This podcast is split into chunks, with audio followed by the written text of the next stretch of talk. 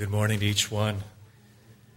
Please take your Bibles and turn with me to the book of Mark, chapter 3. The book of Mark, chapter 3. Dark is the stain that we cannot hide. What can avail to wash it away? Look, there is flowing a crimson tide, brighter than snow you may be today. Uh, some stanzas do it to me. That's one of them. As uh, we contemplate our own sinfulness before a holy God and revel, rejoice in, rest in the finished perfect work of His beloved Son, the Lord Jesus Christ. Uh, last Sunday, let me begin with a little review from last Sunday because, uh, because what we looked at last Lord's Day in chapter 2 was was pivotal to our understanding of the gospel. In the last 10 verses or so of Mark chapter 2, uh, we see the spirit of a legalist, don't we? We see uh, men, women, convinced in their heart, in their mind, that their acceptance with God is based on their own performance. And in those 10 verses, it, it manifests itself, that, that attitude that belief system manifests itself in two examples. And in the first example, we see people who believe they can control God through their performance, who believe that their acceptance with God is performance based, and therefore they are fixated on their traditions. In the context, it's fasting. Nothing wrong with fasting. The only problem is the only fast ever commanded in Scripture pertains to the Day of Atonement. And so these people had developed an elaborate system, of fasting, which is not found in Scripture. They had developed traditions, traditions which in and of themselves might, might have been good, but a good thing which had become the main thing. And their traditions actually blinded them to Christ. Because of their man made traditions, they failed to rejoice in the Lord Jesus Christ. In the second example, we see other people, again driven by this mindset, this mentality that my acceptance with God is performance based. And they gravitate not to their traditions, but to their regulations. And regulations, man made regulations governing the Sabbath. Nothing wrong with the Sabbath, creation ordinance. Nothing wrong with observing the Sabbath. But what had they done? They had created a number of extra biblical regulations, heaped them on the Sabbath. And that they, they believed, they perceived that through observing these man made regulations, uh, they were actually pleasing God. But their man made regulations blinded them to Christ. That their man made regulations prevented them from resting in Christ. And so, on the one hand, we have this example of man made traditions preventing men and women from rejoicing in Christ.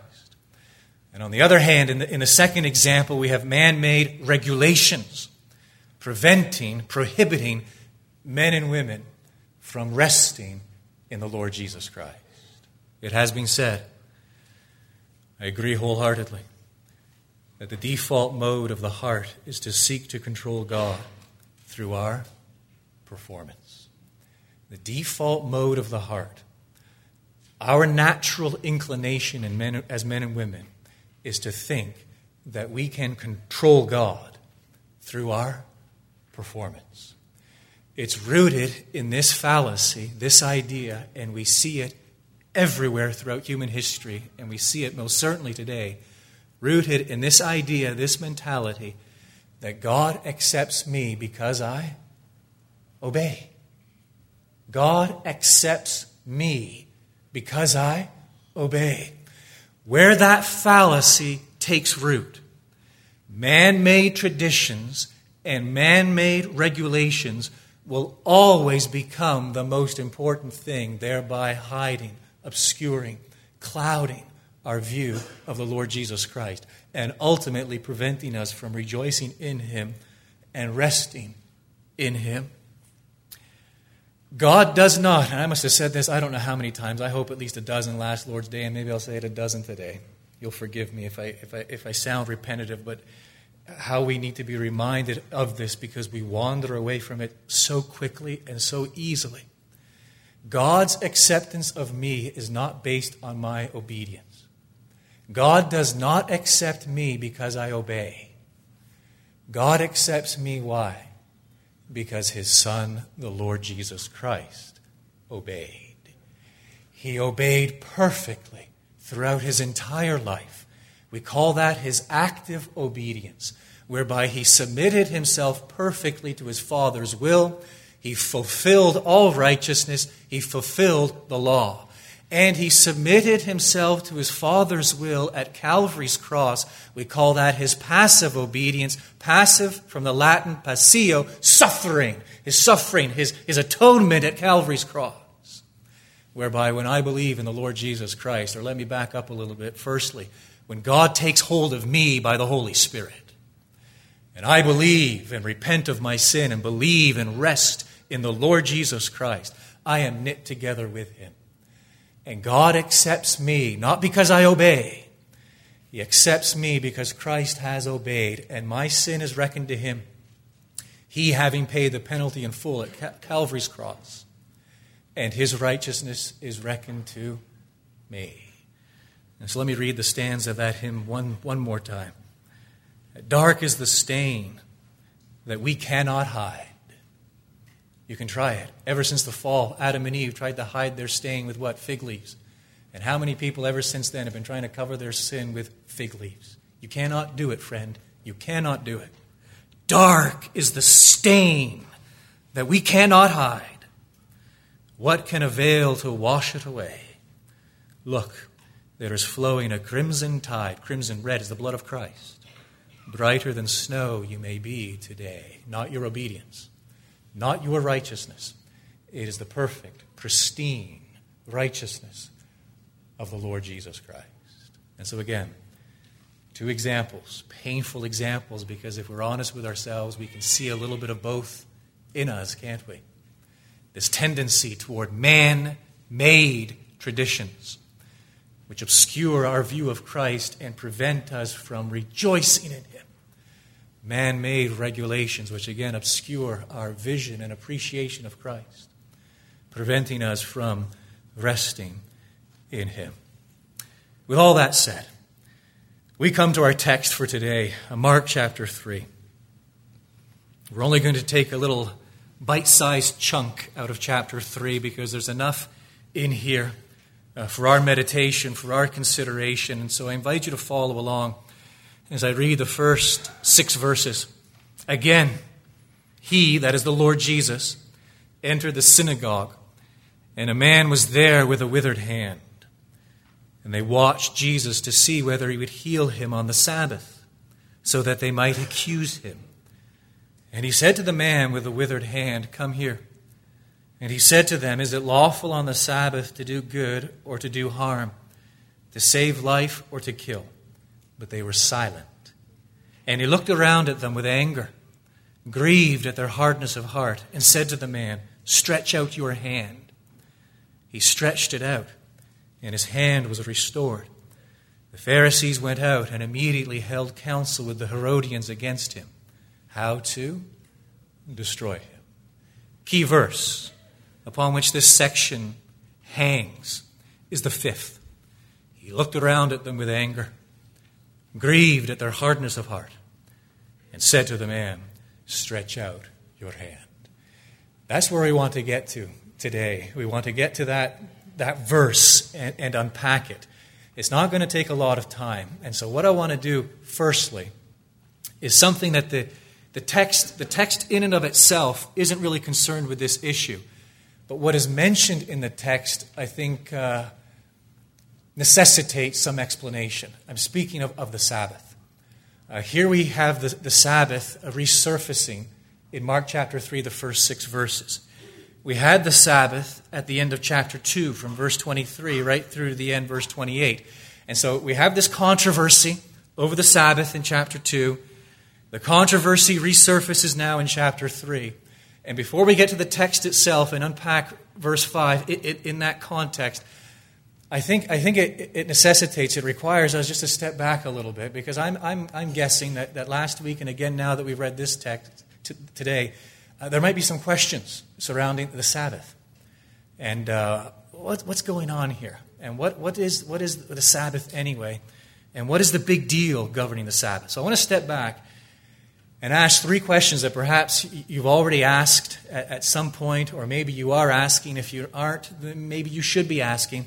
Uh, three questions concerning the Sabbath for our understanding, our better understanding of the Word of God and the will of God. If you have the sermon notes handy, those questions are written out there in black and white, very clear. I'm going to stick to those notes. I don't want to spend a lot of time on this. I want to get to the text. But three questions which I, which I hope will serve us well. The first is this are we supposed to observe the Sabbath? Maybe you've asked that. You have it there at the end of chapter 2, Sabbath, front and center. We have it here at the start of chapter 3, the Sabbath, front and center. Well, are we, here we are, 21st century, are we supposed to observe uh, the Sabbath? Now, very careful here. The answer is twofold. The answer is no, if we are referring to a ceremonial law. Did you catch that?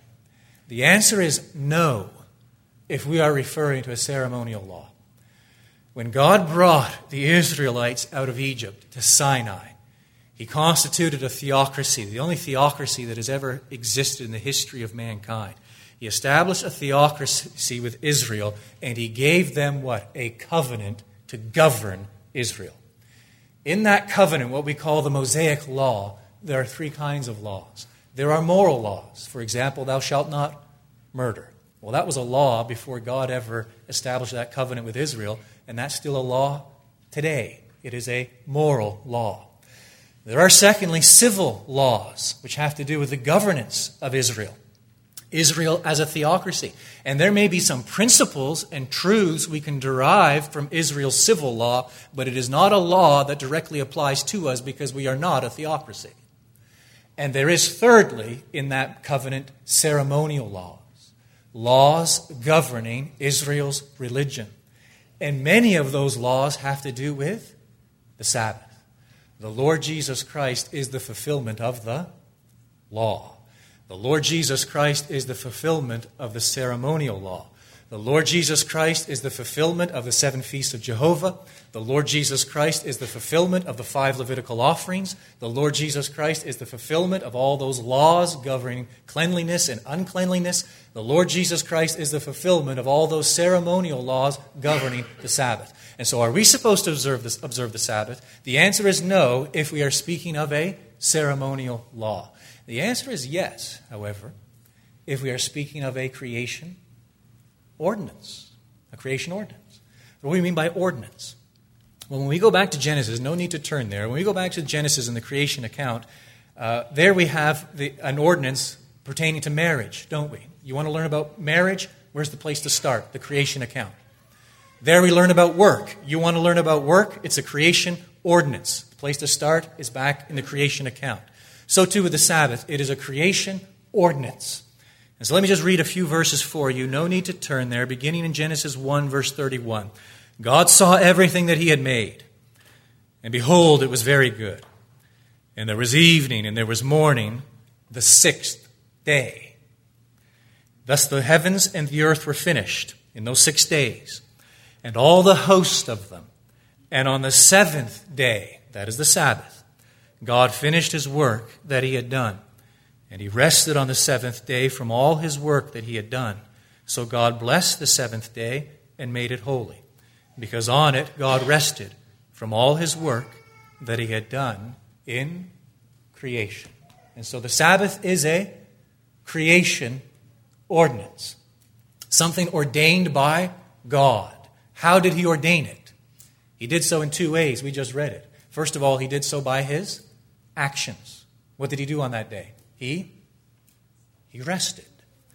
That does not mean that God was tired having created the entire cosmos in six days. It does not mean that he was overcome with sleepiness or fatigue and needed to recuperate. No. What does it mean? What does the text mean when it states that God rested?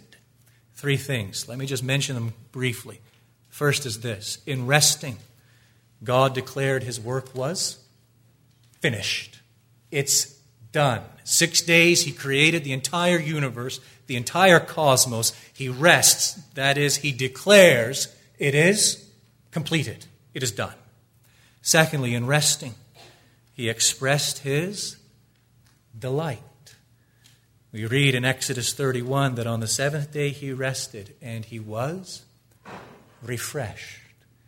What does it mean, the Hebrew? He was refreshed. It means he took joy, he took satisfaction, he took pleasure in all that he had created. There was beauty, there was symmetry, there was harmony.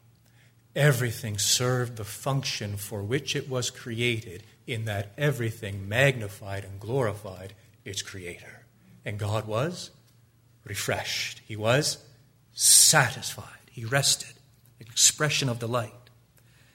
Thirdly, in resting, God prefigured, prefigured, pointed to the promised rest that He would give to His people. You see, Adam and Eve were not created in a final state. That's made clear by the tree of life in the Garden of Eden, is it not? They were not created in their final state.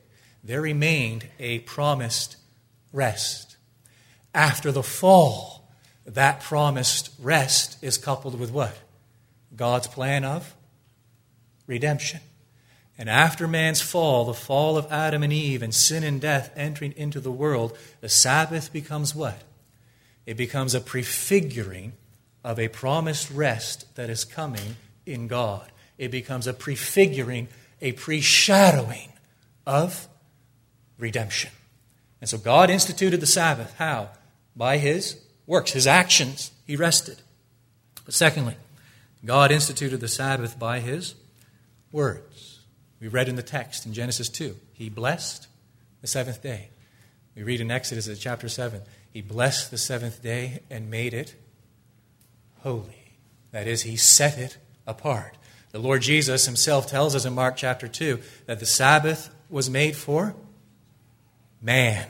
God set it apart as holy for man's benefit. That is, as a, as a gift for man. That is for his well being. And so the answer to our question well, are we supposed to observe the Sabbath? If we're talking about a ceremonial law, the answer is definitely no. If we, are, however, are speaking of a creation ordinance, the answer is yes. But that leads to a second question. This is a question that perplexes a lot of people, sincere believers. Well, when are we supposed to observe the Sabbath? Uh, today is what? It's not Saturday, it is Sunday. Well, why, why, why are we doing this on Sunday? Why didn't we do this yesterday on Saturday? Uh, why do we gather on what we call the Lord's Day? The answer is fairly straightforward. Uh, the Lord Jesus Christ rose from the dead on what day? It's the first day of the week, Sunday.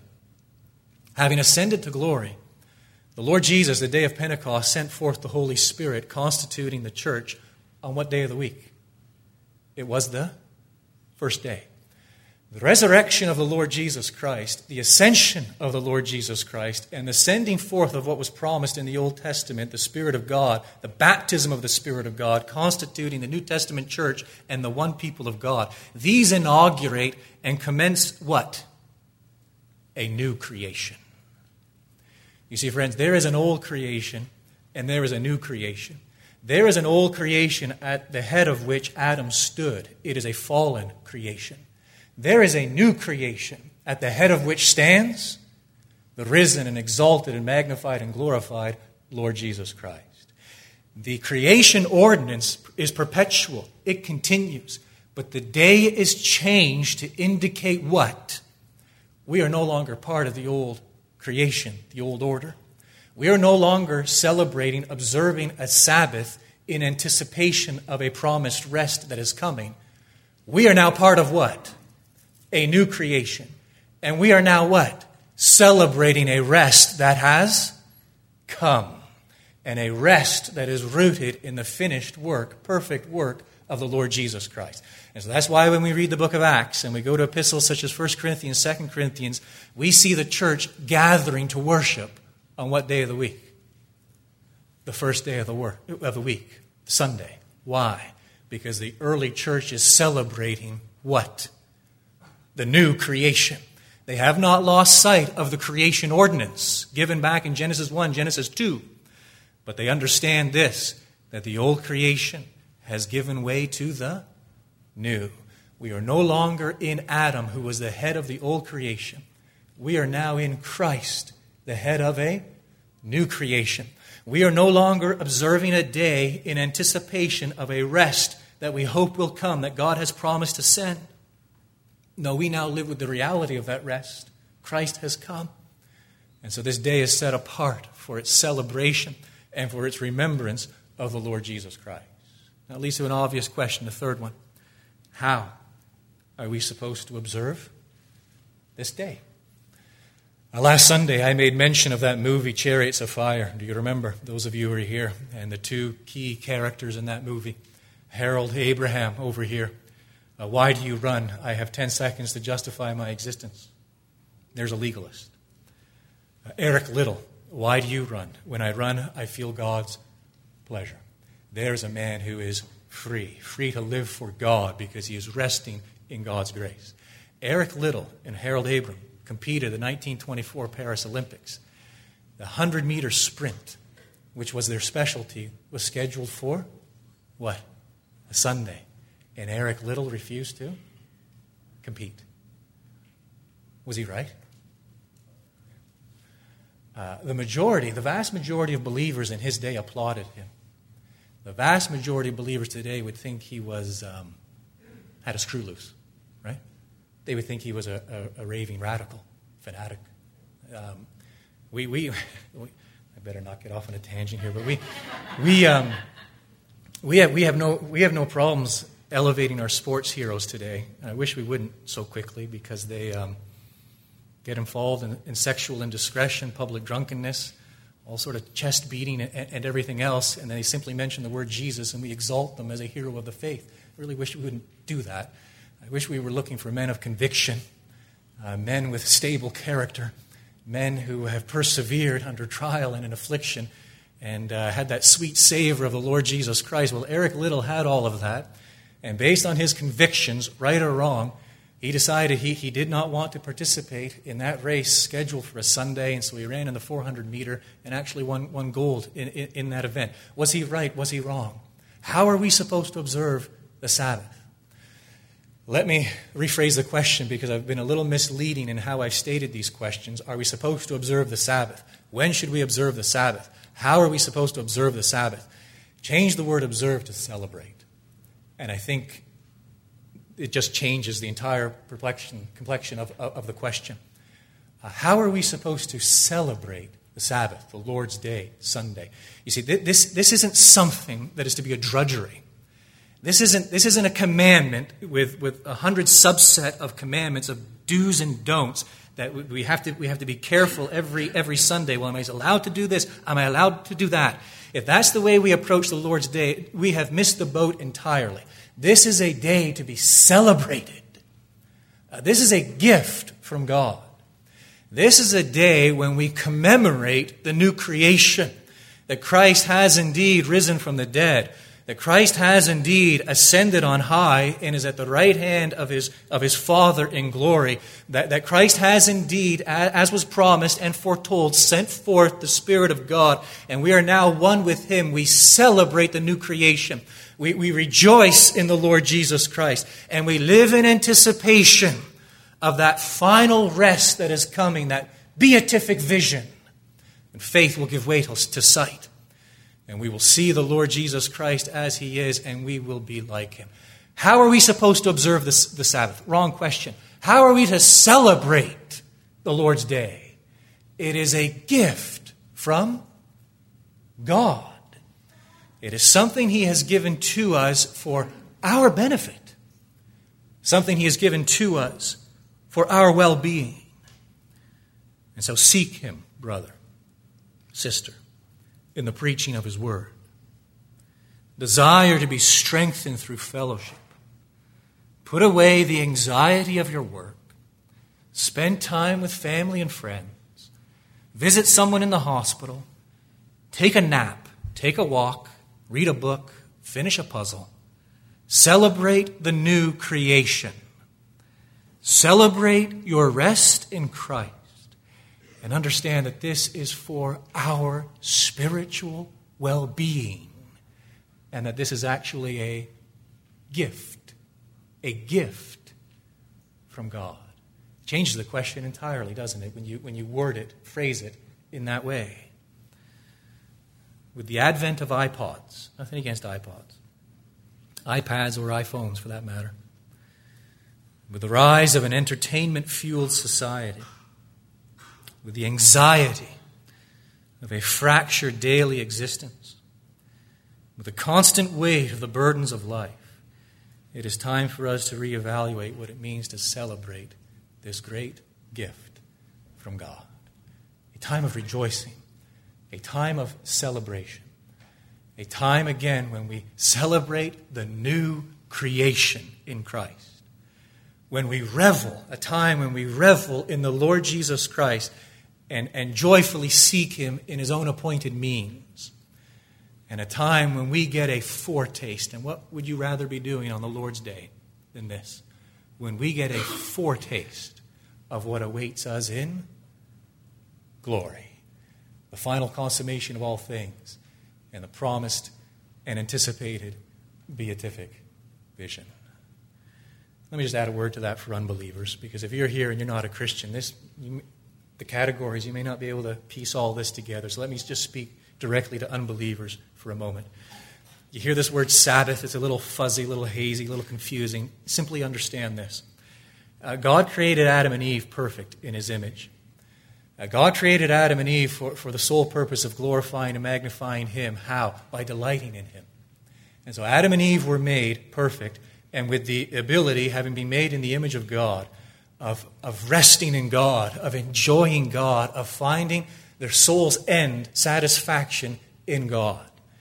The fall, when Adam and Eve sinned and rebelled, the fall ruined all of that. And man's rest, ever since, has been replaced with what? Restlessness. And ever since, and you can understand this, friend, if you aren't a believer, ever since the fall, you just look at the history of humanity, man has been marked and scarred and marred by what? Restlessness. You look at it, the evidence on the macro level of wars and conflicts and social upheaval. You look at it on the micro level of the disintegration of the family, of substance abuse, of sexual deviation, Everywhere we look, on a grand scale or on, or on a lesser, lesser scale, we go from the national to the personal. Wherever we look, the evidence is overwhelming. It, it, it cries what? It declares what? That man is not at peace. That man is restless. And he has been restless ever since the time of the fall because he has been separated, cut off from the only true source of rest. You see, man is created to rest in God. Man is created to walk with God. Man is created to fellowship with God. Man is created to find the end of his mind, all that is true, the end of his affections, all that is, is good and beautiful, the end of his will. He, is meant to find the end of his soul in God. And that has been impossible ever since the fall, given man's sinful condition. And the world can't do anything about it, Fred. Uh, many people turn to alcohol and other substances, don't they? Uh, many people turn to all sorts of, of, of, perversion and other forms of pleasure. Many people turn to things which are actually good in, of, in and of themselves marriage, family, sports, recreation, all in, in a futile attempt to do what? Somehow stifle that uneasiness, that restlessness. But the world can't do it. The world cannot provide rest. It offers a plethora of self help books. Personal favorite, Chicken Soup for the Soul, right? It offers CDs, reproducing the sounds of forests, birds, oceans, and rainfall. It offers yoga, Eastern exercises, transcendental meditation. It offers vibrating chairs, massage machines, special lights, scented candles, pseudo aquariums, and an assortment of balls, beads, and body rollers. And on and on and on it goes. All the while, the world incapable of addressing man's greatest need, the restlessness of our own soul. Are you with me, unbeliever? Now, here's the good news The Lord Jesus Christ is the Lord of the Sabbath. And in the Lord Jesus Christ, there is rest. We sang it earlier. Chris led us beautifully in, the, in that song taken right out of Romans 5. Having been justified by faith, we have what? There's the starting point peace with God. The enmity, the hostility, the hatred rooted in our own sinfulness is taken out of the way because the Lord Jesus is taken out of the way at Calvary's cross. We are now made one with the Lord Jesus Christ. We now have peace with God. And that peace leads to an inner tranquility of soul that is rooted in this unchanging reality known as fellowship with God. I am now one with Him. My soul has returned home.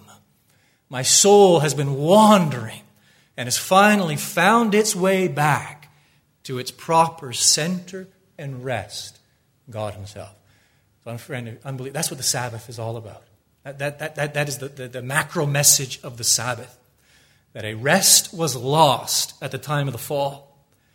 And this rest is regained through one means and one means alone the Lord Jesus Christ. Therefore, having been justified by faith, we have peace with God.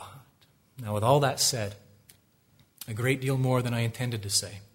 Go back with me. Do you remember where? To Mark chapter 3. And take a look again at the fifth verse, the pivotal verse. And he looked around at them. Again, that's the Lord Jesus. He looked around at them with anger, grieved at their hardness of heart and said to the man, this is the man with the withered hand, stretch out your hand. And so the Lord Jesus, angry, it is a compassionate anger. That comes out in the next statement because he's grieved at what?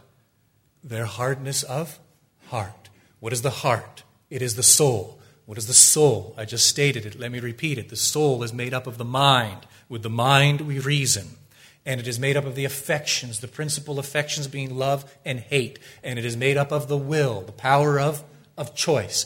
Well, the, the, these men, their hearts are what? They are hardened, meaning what? That their minds are darkened to truth, truth that is staring them in the face.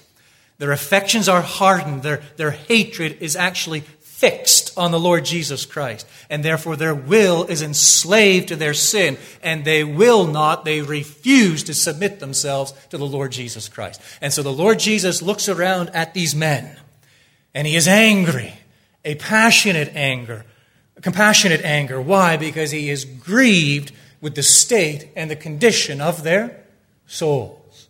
Now, three things I want us to understand about hardness of heart that emerge from these six verses. The first is this the object of this hardness. It's found in a little phrase at the start of verse 2. They watched Jesus.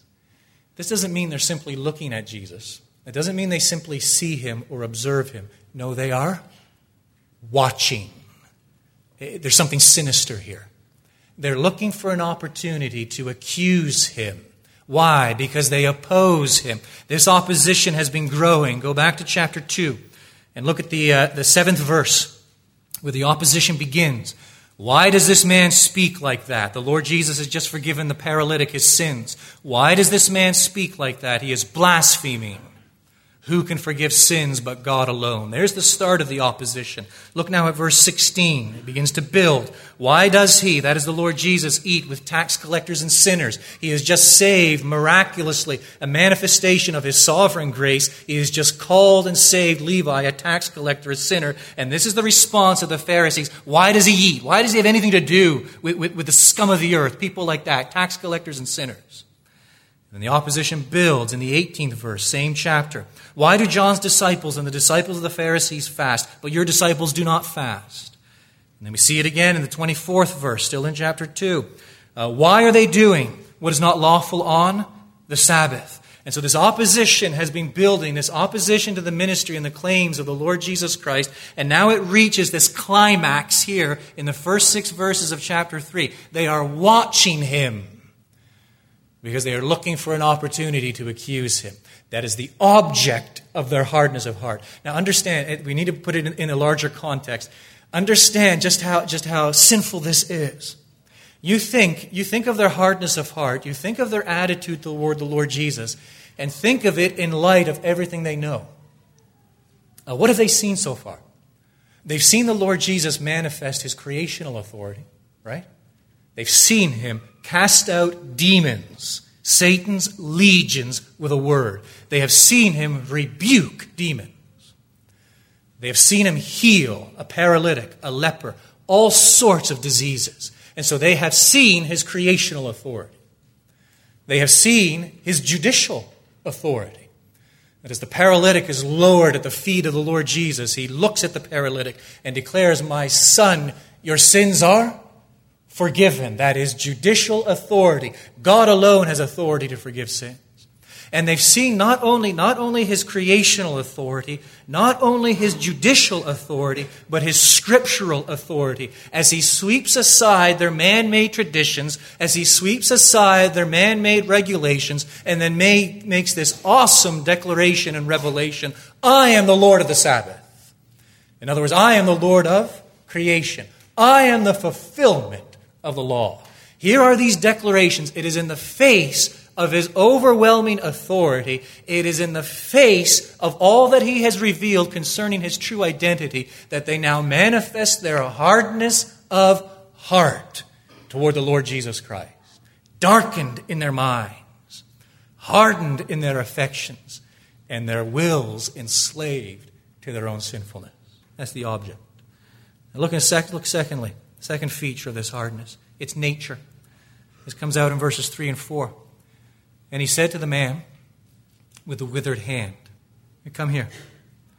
And he said to them, Is it lawful on the Sabbath to do good or to do harm, to save life or to kill? Because he knows what they're thinking. The Lord Jesus had entered the synagogue, it's the Sabbath. Uh, according to their man made regulations, you're not allowed to do any, any kind of work on the Sabbath. Hmm, if the Lord Jesus were to heal this man, I guess that's work Therefore, he will have broken the Sabbath. Therefore, we can accuse him of blasphemy. We can oppose him. We'll have, we'll have a cause to oppose him. The Lord Jesus knows their thought process. He knows exactly what they're thinking. He calls the man over real close, and then he poses this question to the Pharisees themselves, very direct Is it lawful on the Sabbath to do good or to do harm, to save life or to kill? Now, Matthew, in his parallel account, he adds a little more.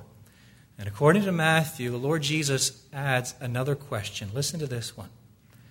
Which one of you who has a sheep, if it falls into a pit on the Sabbath, will not take hold of it and lift it out? Of how much more value is a man than a sheep? What's he saying? He's forcing them to look at their hearts. Uh, you all know, if you were to leave the synagogue right now this afternoon, and you were on your way home and you saw a lamb or sheep from your flock fallen into a pit, fallen into something couldn't get itself out, on the basis of pity alone, you would help that stupid animal out of that pit, wouldn't you? You would have enough compassion to help a sheep get out of that pit. And you would never think for one moment you had broken the Sabbath. Here is a man. This is a man made by God, created in the image of God, with a withered hand. It is within my power, and I have authority to heal this man. Have you no compassion? That's what he's saying to them. He is showing the nature of their hardness, that, uh, they, they, their hatred for him is so vile. Their hatred runs so deep that, that, that they are beyond feeling. They are beyond any ounce of compassion for the dilemma and the situation of this man. All they can think is, boy, if he heals them, we've got him. And we'll be able to charge him with breaking the Sabbath. There is the depth of, the extent of their hardness of heart. And I look thirdly at its fruit. The sixth verse. The Pharisees went out because the Lord Jesus does heal the man. Stretch out your hand, end of verse 5. He stretched it out. and his hand was restored. Verse 6 The Pharisees went out, rejoicing and celebrating and worshiping God. Not likely. Pharisees went out, praising the name of the Lord Jesus and telling everybody everywhere what he has just done. Not likely. The Pharisees went out and immediately held counsel with the Herodians against him. How to destroy him. There is the fruit of hardness of heart. This is interesting. This is rather illuminating because the Pharisees here are joined with another group, group of scoundrels, the Herodians. So we have the Pharisees over here, the Herodians over here. A little bit of historical context. Uh, the Lord Jesus, uh, this is somewhere around 30 AD. Uh, you go back three centuries in time, so maybe the fourth century BC, and the world empire is now Greece. Assyria is gone, Babylon is gone, Persia is gone. A man by the name of Philip of Macedonia has united all of the Greek city states. His son, a real character by the name of Alexander the Great, or maybe not so great, has extended the Greek empire all the way to India, engulfing northern Africa and the Middle East. And so Israel is brought under the control of the Greek empire. The Greeks have a program known as Hellenization, whereby they're going to make everyone Greek. And so they spread Greek culture. They spread Greek language. That's why the New Testament is written in Greek, Koine Greek, common Greek. They spread Greek law. They spread Greek insti- uh, government institutions. Uh, they spread Greek uh, philosophy and religion. Everywhere they go, they spread Greek culture. Well, within Israel, there are some who embrace it. They think some Jews think this is fantastic. There are some Jews who are diametrically opposed to it. And in the third century before Christ, this causes a tremendous political, social rift within the nation of Israel, that is, among Jews. Those who are pro Greek, those who are anti Greek. That, that battle, that running battle, that rift, is now exemplified in Christ's day between these two parties. You have the Pharisees, they are anti Greek. And you have the Herodians, they are pro Greek. Understand this, do not miss it. They despise each other. They absolutely hate each other. They have no time for each other. And yet, what do we see here? The big group hug. They're going out holding hands. Why? Because they've now found something they hate even more than each other the Lord Jesus Christ. Friends, Christ is offensive to the religious and irreligious. He is offensive to moralists and relativists. He is offensive to conservatives and liberals. He is offensive to traditionalists and modernists. The Lord Jesus Christ is offensive to all. Why? Because the Lord Jesus Christ is a bright, shining, burning light that penetrates into the inner caverns and recess of the soul and forces us to look at ourselves and shows us exactly what we're like and then declares, You have no hope outside of me. And their hearts are hardened to it. They want nothing to do with it. And the fruit of their hardness of heart now magnifies itself. And they plot to do what? How to destroy him. Now, let me cut to the chase. And let me be very clear. And let me ask, friend, is it possible this very day that Christ is angry with some of us? A compassionate anger, not a passionate anger, a compassionate anger. Because we grieve him with our hypocrisy, the double life we live. We grieve him with our superficiality. We grieve him with our indifference we grieve him with our stubbornness and callousness. We grieve him with our own hardness of heart. How do I know? That could be me. How do I know? Does Christ's compassion soften our hearts as we see him touching the leper? That's a great question. Does Christ's compassion soften our hearts as we see him touching the leper? Does Christ's power amaze us as we see him casting out Satan's legions? Does Christ's authority break us as we hear him proclaim, I am Lord of the Sabbath? Does Christ's mercy melt us as we hear him declare, My son, your sins are forgiven? If the preaching of God's word, that is Christ, the preaching of Christ, is not softening our hearts, guess what? It is hardening our hearts. The preaching of Christ and the preaching of the gospel, the preaching of God's word, is always effectual. God is not mocked. When his word is proclaimed, it is effectual. Here's the sad reality it is either effectual unto salvation or unto damnation. Either way, God is glorified. Either way, he is glorified. If the preaching of his word is not softening our hearts, it is in all likelihood hardening our hearts. Heed the word of the psalmist. Today, if you hear his voice, do not harden your hearts. Pray with me. Our Father, you are a great God and a great King above all gods. In your hand are the depths of the oceans and the heights of the mountains. The earth is yours and all that is in it. Splendor and majesty are before you. Strength and beauty surround you. We ascribe to you all glory, honor, and praise. Incline our hearts, we pray, to your word. The sum of your word is truth, and every one of your righteous rules endures forever. Our Father, give us understanding that we might live. In the matchless name of Christ, we pray. Amen.